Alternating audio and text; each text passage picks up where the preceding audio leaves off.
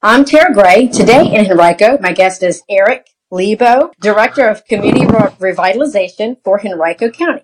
Eric has worked as a housing specialist in the county manager's office since June 2018. Eric has a Bachelor of Science in Urban and Regional Planning from VCU. Welcome, Eric. Thank you so much for joining me today. I have a few questions for you. So the first one is, what is the best way to explain community revitalization? Um, we are um, charged with working with our communities to make sure that they are continuing to improve and be enhanced.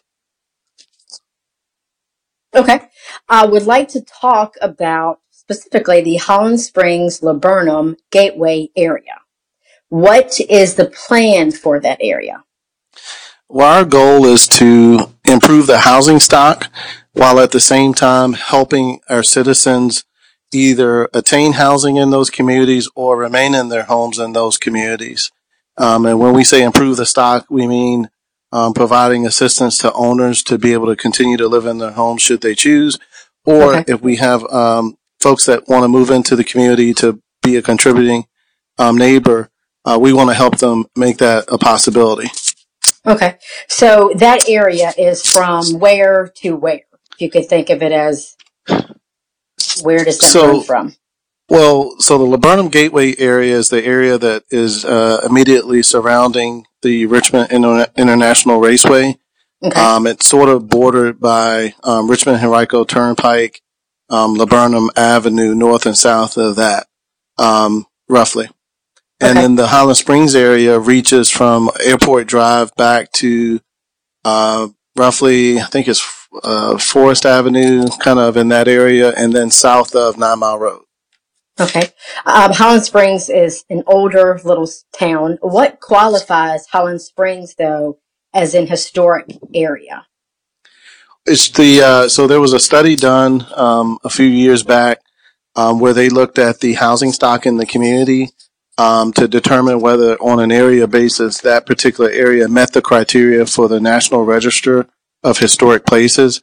Um, and it, a lot of it had to do with the housing stock itself, the architecture, so on mm-hmm. and so forth. Okay.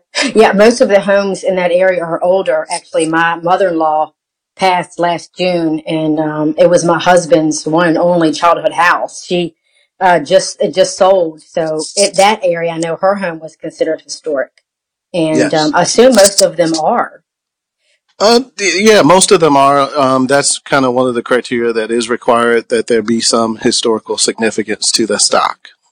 Okay, so how did this revitalization, uh, I guess, project begin? It really began with the board of supervisors and the manager, and in particular, the manager and the board member for that district, for both districts actually, um, really seeing the need to improve the community and support the residents. So it really was a, a board and a manager driven um, initiative. Okay. As far as revitalization, um, does being qualified historic, so I'm assuming that means protect and preserve the area, the homes, both? It's a combination. It's also meant to not only um, protect and preserve, um, but also to provide resources to help um, interested parties invest, and not only in the housing stock, but it also helps the businesses that are along that corridor, um, mm-hmm. the Mile Road corridor, if they want to pursue um, state resources or federal resources in the form of historic tax credits. It's an incentive okay. for them to tap into those resources to make the needed investment in their properties, which then we believe would have a spillover effect not only on the commercial side, but also have a, an important uh, impact on the residential uh, units in that immediate area as well. Okay. So the tax credit that you just mentioned is that's for businesses and homeowners? Yeah, so there are federal and state tax credits that may be available if there's a qualifying property. So not every property uh, may be entitled to that. There are certain properties that have to meet the designation in order to qualify um, for those resources um, but it could benefit potentially um, commercial properties as well if they oh, okay. if the owner wants to make an investment in their um, in their building or their um, or their uh, business. Oh, okay, so new businesses, potential businesses coming in, but also is there a age? Does the house have to be a certain number of years old for it to be considered historic there's for a- the tax credit? Yeah, and we actually have an interactive map. Um, it's called, uh, if I'm not mistaken, historichighlandsprings.org. Um, dot org. and that particular interactive map will allow owners of property to be able to um, search for their property in the map, and it will tell them if Oh. they're a qualifying structure or not. Okay, so they would just enter in their address, I'm assuming.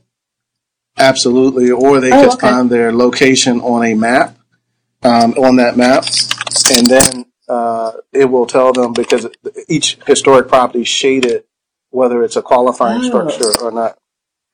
Okay.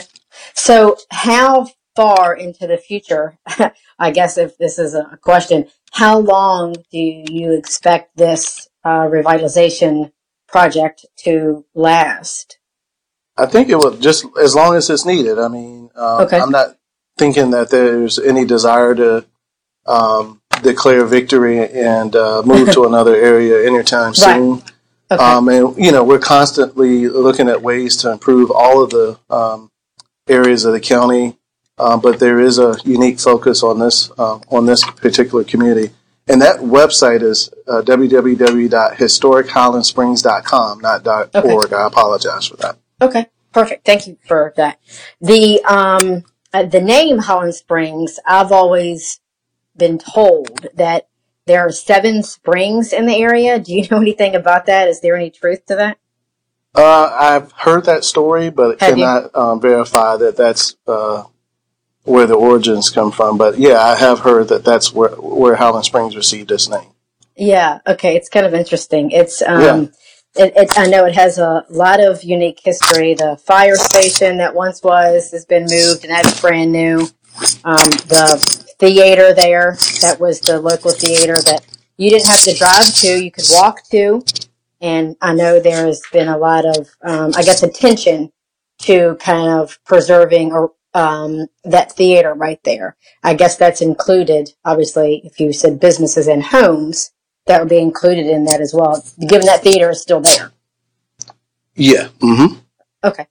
Is there anything that you would like to share as far as if residents have any questions or listeners are just curious about Highland Springs? I know the website is a good place to visit, and that would just be the county website. But do you have anything that you'd like to share as far as contact information or anything that we didn't talk about? Absolutely. Um, so we're available. Our you know our primary focus is to enforce our zoning ordinance um, to make sure that properties are um, contributing to the neighborhood in a positive way. But in addition to that, we're here to support our citizens of the county um, should they need help, and, and we have programs that help owner uh, owners that may be seniors or owners that are low income and seniors um, to make improvements to their property. So if there's Mm. some health or safety issue that needs to be addressed, we have programs and resources that we are uh, making available to citizens. Um, we have a number of other initiatives, like the initiative that was featured recently um, by our media services team, um, related to improving the stock, where we're coming into the community and working with organizations to leverage private and philanthropic dollars to improve our stock, but not only improve our stock, but to create affordable opportunities for folks to move back into the area, as well as improving the uh, homes that are adjacent to people who've lived in this community for a long time.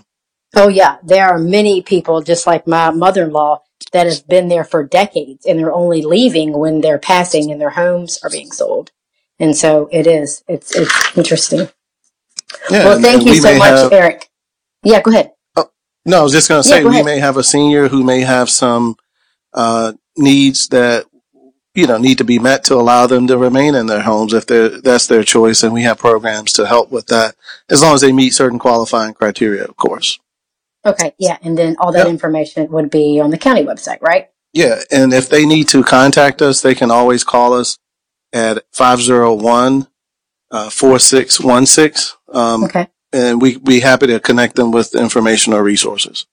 Yeah. Okay, thank you so much, Eric. This was good information and I really appreciate it. Thank you so much. Thank, thank you, Tara.